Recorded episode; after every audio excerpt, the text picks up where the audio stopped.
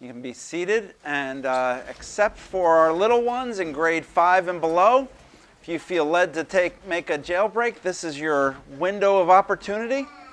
Otherwise, you could be stuck for a while. Just warning you. So we got Miss Pamela back here to lead the crew. So for the rest of us, for the we're starting a new series this week. This week for the month of September, we're going to be talking about following the servant king. You know, Jesus was interesting in the history of the world because he was a king who became a servant, or he was a servant who became a king. He's a king and a servant, and that's the genius of who Jesus is and what Jesus came to do. And we're going to look at the dynamics of that. Next week is a special Sunday. You want to come here because we got a free lunch. At least it's free to you if you come and, uh, and it's a free lunch because we're celebrating the installation of our first uh, diaconal ministry team. And uh, we're just excited about the way our church is growing and developing and how different people are stepping up and getting involved in different ways. And, uh, and a big part of our, our church is the service aspect. And, and uh, so we have a team of people that's come together who's excited to be formally recognized and then and then to further organize our church's efforts in that area. So so come next week and bring a friend. You know, if you know anyone who's looking for a free lunch, this is the place to be next uh, next Sunday. You just have to sit through church, so maybe maybe it's not, so free. But uh, anyways, to start off, uh, the the interesting thing is everybody got that Jesus was a king as he came, or or his followers got his intimates got the message that he was a king, but then he kept correcting them and clarifying that he was a king who came to serve. And that's where it kind of blew their minds. They didn't understand what he was talking about or how this could be. But we're going to look at one of these passages here that I think the, the disciples didn't understand until much later. It's from Mark chapter 10, it's printed out in your program and it's about an interaction that Jesus has with his disciples that they later shared with us. James and John, the sons of Zebedee, who are two of the disciples, they came to Jesus and they said, Teacher, we want you to do for us whatever we ask. Well, what do you want me to do for you? Jesus asked them. They replied, Well, let one of us sit at your right and the other at your left in your glory. You don't know what you are asking, Jesus said. Can you drink the cup I drink, or be baptized with the baptism I am baptized with? We can, they answered. So Jesus said to them, You will drink the cup I drink. You will be baptized with the baptism I am baptized with. But to sit at my right and left is not for me to grant. Those places belong to those for whom they have been prepared. Now, when the ten heard about this, they became indignant with James and John. Jesus called them together and said, You know that those who are regarded as rulers of the Gentiles lord it over them, and their high officials exercise authority over them. Not so with you. With you, whoever wants to become great must be your servant, and whoever wants to be first will have to be the slave of all. For even the Son of Man did not come to be served, but to serve, and to give his life as the ransom for many. This is God's word for God's people this morning. I like the boldness of the disciples. They just come to Jesus and they just say exactly what they're thinking. Teacher, we want you to do whatever we tell you to do.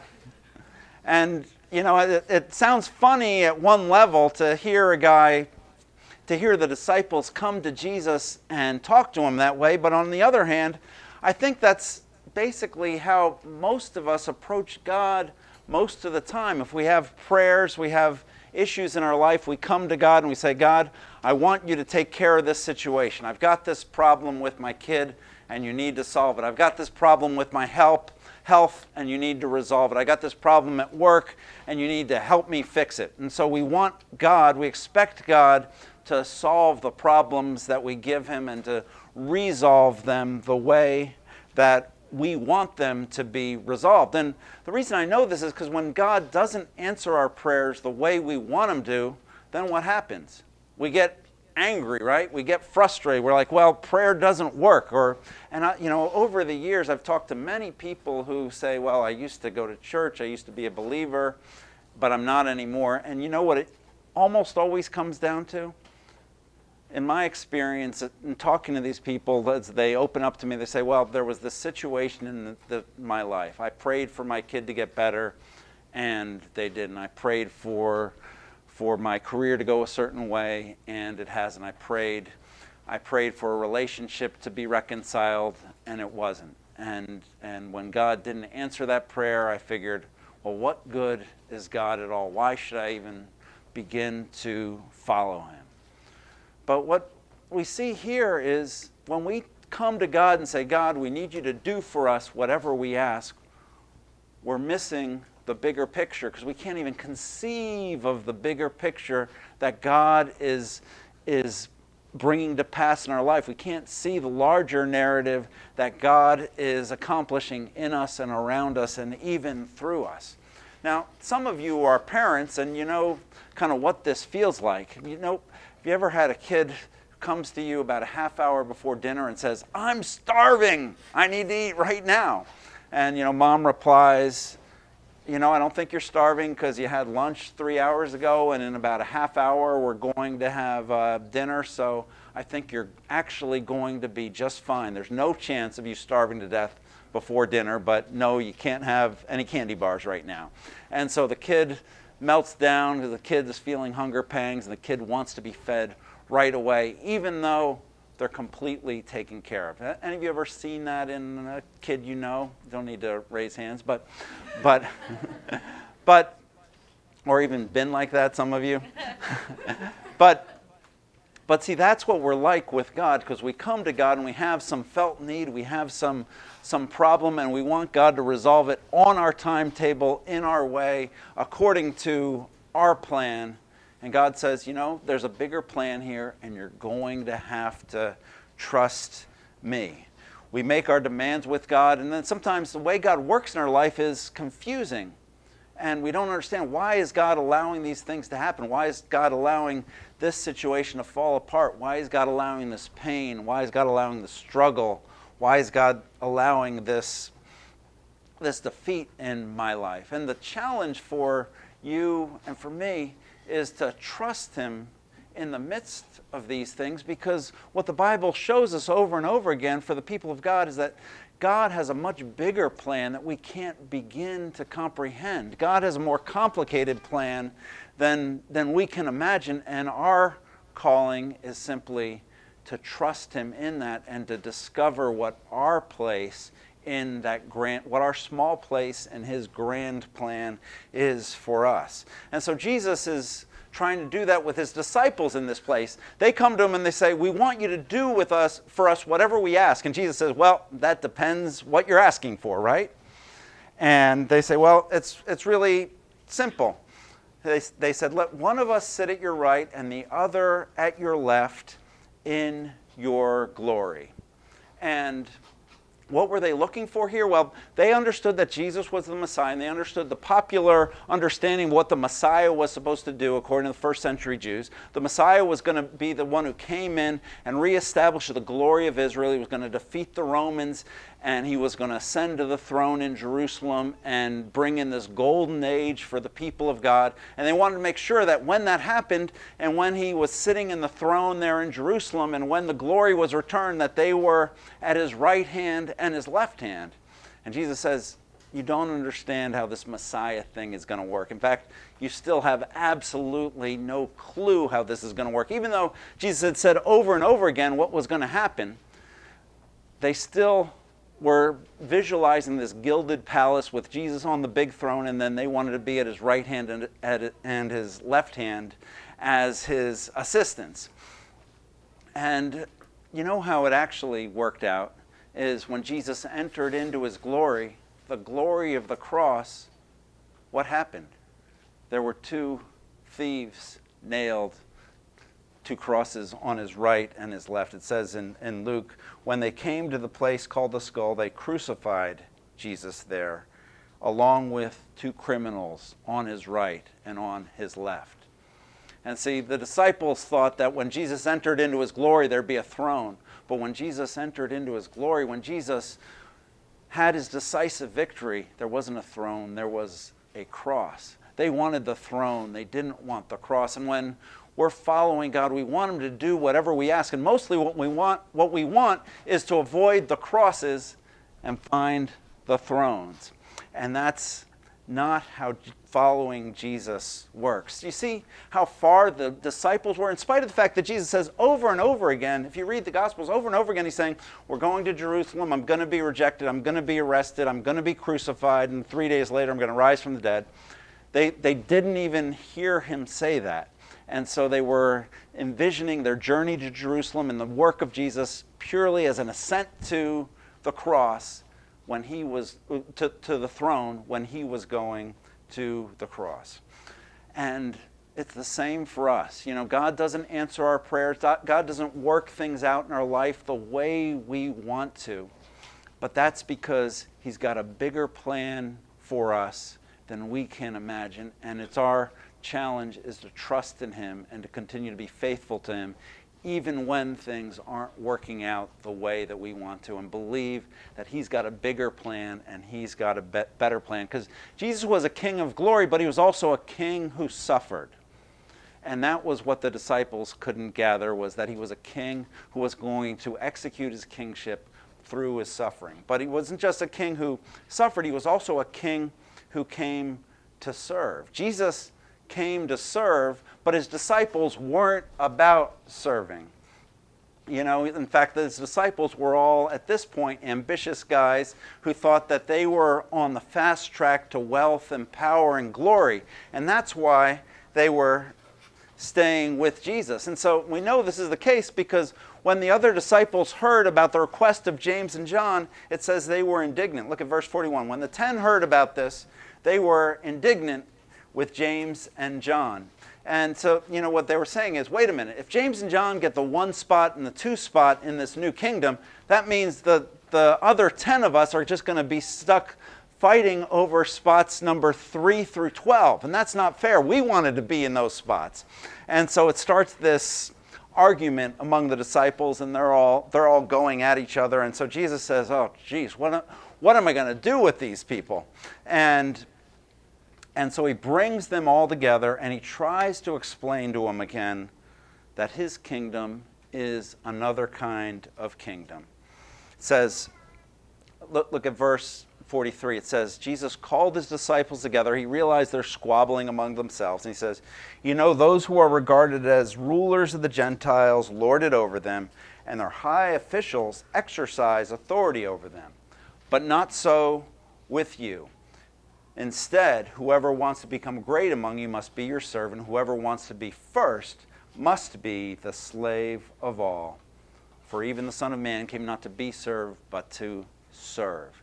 So Jesus came as a king who served. And that's what they couldn't understand because greatness in this world is a function of how many people serve you. Greatness in the kingdom is a function of how much you serve. Greatness in this world is a function of how much you have. Greatness in the kingdom is a function of how much you give.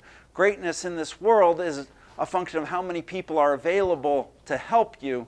Greatness in the kingdom is a function of how many people you can help. And the greatness of Jesus was that he was a king who came to serve. And so, the message for us, if we're going to follow him, is that if we want to have greatness as the kingdom defines greatness, we need to be willing to serve. We need, if we want to be significant in the kingdom, we need to be willing to give. If you want to find your life, as Jesus says in another place, you need to be willing to lay down your life. See, that, that's a different kind of greatness. And, and an interesting thing happens because, see, when you're struggling for power, when you're struggling for dominance, it's a zero sum game. You know, if somebody wins, someone else has to lose. If someone comes in first place, everyone else has to come in second, third, or fourth place. And so, so it's always that, that struggle to, to climb to the top of the peak. To the top of the hill and push everybody off. And that's what James and John were trying to do here. But if the kingdom comes through service, if the kingdom comes through sacrifice, then it's not a zero sum gain. It's, it's all about making the kingdom greater, making the kingdom pure, and everybody benefits the more people are seeking greatness in the kingdom, the more people are progressing in the kingdom because we're progressing by serving, because we're progressing by giving, because we're progressing by putting others ahead of ourselves. And so we experience not the power of dominating other people, but the power of blessing and of multiplying the blessings of God. Because the blessings of God in our life multiply as we give them away. The grace of God in our life grows as we share it with others. And that's what Jesus was trying to lead the people of Israel to. See, Jesus was a king who, who came to suffer, he was a king who came to serve, and it was through his service that he accomplished and he established his kingdom. And, that, and it's understandable at a level that the, the disciples couldn't comprehend that he would be that kind of king because throughout human history and even to today, it's pretty consistent that when people attain power, they use it for their own enrichment, they use their power for their own for their own glory. They use their power to just destroy all their enemies. And uh, as the saying goes, power corrupts, and absolute power corrupts absolutely. And so the disciples just wanted to make sure they were on the right side of Jesus' ascent to power so that when all of his enemies got crushed, they would be standing at the top of the heap. And so Jesus comes as a king, he comes as the Messiah, and he demonstrates that he has a lot of power, right? He has power over the wind and the waves. He can say to the wind and the waves, Peace be still, and they're stilled. He, can, he has power over life and death. He can say to a person who's dead, Lazarus, come out, and he rises from the dead. He can feed the multitudes with five loaves and three fish. He can turn water into wine. No one was ever as powerful as Jesus. And I, am sure his disciples were sitting there thinking, you know, when he lets this loose, Rome and, the, and Caesar and the, Roman, the pagan Roman Empire is going to be wiped out before we know it. When he lets this loose, all of his critics in Israel are going to be devastated before in a, the blink of an eye. When he lets this loose, everybody's going to recognize his glory and it is going to be great. World domination is just one word away with this guy, with the power he has, with the strength that he has. But you know the story. That's not what happened. He didn't take his power and use his power to crush his enemies. He didn't take his power and use his power to make himself look grand and glorious. Instead, what did he do? He surrendered his power, he yielded his power, and was obedient to death. He gave himself up and sacrificed himself. You know why? because his kingdom was a completely different kind of kingdom. He had a different agenda as a king. His agenda was, as he ascended to his place in his king, was not to destroy his enemies, but to redeem his enemies, not to kill his adversaries, but to convert his adversaries, not to crush those who opposed him, but to save those who opposed him. That was his agenda for his kingdom. Because, see, it's easy to crush and kill and destroy your enemies if you have that power. You know, you can drop a bomb on them. You can, you can do all, any number of things to kill somebody who, who is opposing you, who is threatening you. But you know what's hard? It's hard to redeem your adversaries. It's hard to convert your adversaries. It's hard to heal those who are broken. It's hard to restore what's been destroyed. And Jesus came not to crush and kill and destroy, but to convert and to heal and to redeem and to restore. And that was the challenge of his ministry. And that's why it was so difficult. With the power he had, it would have been easy for him to wipe out Caesar, to wipe out his adversaries, and to reveal his glory and get everybody to follow him. But the problem is, if he had exerted his power that way, he would have had to not just wipe out the pagan king Caesar, but also all the people of Israel who didn't recognize that he was the Messiah. And if he was going to use his power that way, he wouldn't have had any use for those disciples of his who just didn't comprehend at all what he was going to do and, and were just using him as a means to get what they wanted. They just wanted him to do for, the, for them whatever they asked. And so he didn't come that way. He came to restore, he came to redeem, he came to heal, he came to save. But to do that, he had to take a different approach. I mean, imagine this. Imagine a guy gets, gets badly beat up on, on the street somewhere and he's, he's left almost for dead. And uh, it just takes five minutes of a few people kicking him, punching him, and beating on him, and, and, he, and he's left there. And, and that's over. But now, that guy, if he's going to recover, what's it going to take? It's going to take some EMTs who show up and carefully assess his situation and transfer him to a gurney and transport him to the hospital. And then when he gets to the hospital, it's going to take the care of a bunch of nurses and other medical professionals to to assess his situation, to perform the procedures, to, to reset the bones that are broken, to reattach the tendons that have been severed, to sew up the wounds that have been opened, to stop the bleeding, to save his life. And then and then after that, you guys know if you've been through something like this, that's going to be weeks of just sitting there waiting for your body to, to heal. And while you're, while you're waiting, you're going to need a lot of people attending to you, maybe medical professionals who come and care for you and, and help you do, for, do do for you what you can't do for yourself. And then they're going to send you home. And hopefully, you have some friends. Hopefully, you have some family that's going to check in on you, who's going to be able to take care of you and help you recover recover slowly because see the work of of destroying something that can be done in just a minute that can even be done by mistake that can be done when you're not paying attention but the work of healing, the work of restoration, the work of redeeming a life, that is hard. And for Jesus, Jesus could have come and God could have come and they could have just destroyed this planet and started over. But God wanted to do something even more difficult, something even more profound, something even more powerful by redeeming this planet and by redeeming our lives. The disciples didn't get that because they didn't want that. They wanted the power. They wanted the glory. They wanted the grandeur. They wanted the riches right now, right here and right now. But it's a good thing for those disciples that Jesus had another approach because if he had just wanted to destroy all everybody who was not reliable to him and everyone who was not faithful to him, he would have had to they would have been caught up in the fire. There is no doubt about that. And so and it's a good thing for you and for me that Jesus came to redeem, and that Jesus came to restore, and that Jesus came to renew, and Jesus came to convert, because that's the only reason any of us have any hope.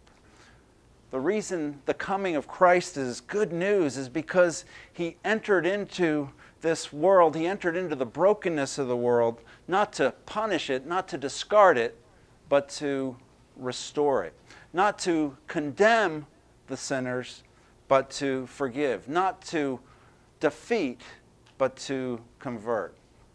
Jesus is the rich one who became poor so that we, through his poverty, might become rich. He's the God who became man so that we who are men might be brought up to God. He's the immortal one who died so that we could live forever. He's the righteous one who became sin so that we might become righteous in him. You know, it's a good thing that Jesus didn't do for you, doesn't do for you and for me and for the disciples and for everyone else what we want him to do. Because if he did that, to be real, we'd all just destroy ourselves. He has a bigger agenda than just satisfying our impulses, a bigger agenda than so- solving the immediate problem that we might be facing right now. Because he came to redeem, he came to restore, he came to heal, and he came to make everything new because he's a different kind of king, starting a different kind of kingdom. He came not to be served, but to serve and to give his life to as a ransom for many. And that's what the world needs. And you know what, my friends? That's what you need too. not with swords loud clashing or roll of raging drums, but with deeds of love and mercy, the heavenly kingdom comes. Let's pray. Heavenly Father, I thank you that Christ came to serve. I thank you that Christ came to give himself, and I pray that, that you would show us what it means to follow him and to experience his grace. We pray in Jesus' name. Amen.